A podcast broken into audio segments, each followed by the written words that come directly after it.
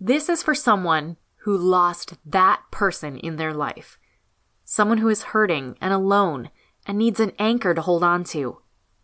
It is not an uplifting book. I'm not here to tell you that death is a beautiful, wonderful experience to witness, and that it's magical to be by someone's side when they depart this world after a life well lived. To hell with that. I was there when my grandfather passed away after a life well lived, and I can say that it's an experience I would gladly give back, thank you very much. If you want a book like that, seek out spiritual books that talk about how we're all connected at some level or that tell you that angels really do exist and your loved ones are right there with you every day. A thought that, if true, kind of creeps me out, to be honest. Are they always there? I mean, always? Ew. No, this book isn't about that. More power to the people who feel that way.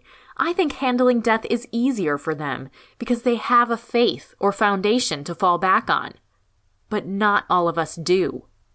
Some of us feel abandoned, left behind.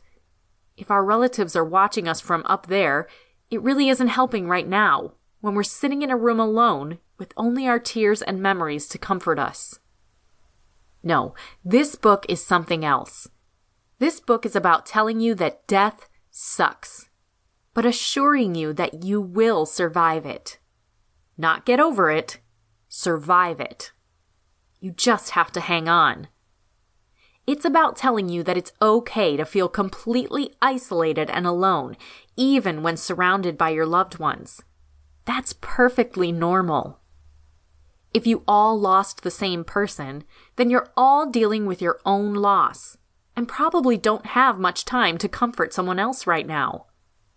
And if you lost someone that your loved ones didn't know, then chances are they don't understand the depth of your loss. And, if they haven't lost someone themselves, have no idea what to do to help you through this. This book is about telling you that people you considered your closest friends and family may react in ways that shock and horrify you. That's okay. True, it's no fun to experience. It certainly doesn't make grieving the person you've lost any easier. But it's important that you understand that it's not just you. It's not just your life that sucks like this. Realizing that about the people around you is just another part of the process, and we all go through it to some extent or another. You've just had a major life experience that not everyone else has had, and most people aren't equipped with a level of empathy that will let them feel what you're feeling. Even those that are can't keep themselves locked into your mindset forever. They have their lives to live too.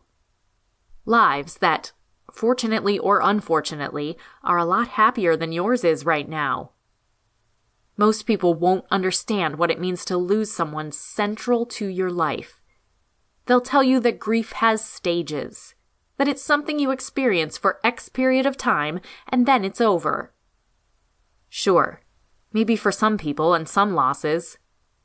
I grieved for the loss of my grandfather when he passed away, and now, a year later, I don't really. But for other losses, for the loss of that person, I don't think grief ends. Ever. It's been 20 years since my father died, and every single time I read the eulogy he wrote before he passed, I do so with tears streaming down my face and a feeling of loss so fresh it's like he died only yesterday. For losses like that, grief doesn't go away. It just gets manageable. It's like losing your sight. You learn to live with the change, but you can never go back to the way you were before. Most people are fortunate enough to not lose someone that close to them. So the experience they use when they talk to you is the experience of someone who grieved and moved on. Ignore them when they tell you to get over it, or that you'll be fine in no time. You will be fine. Someday. But you'll never be the same. You lost a part of yourself that day. It's okay to acknowledge that.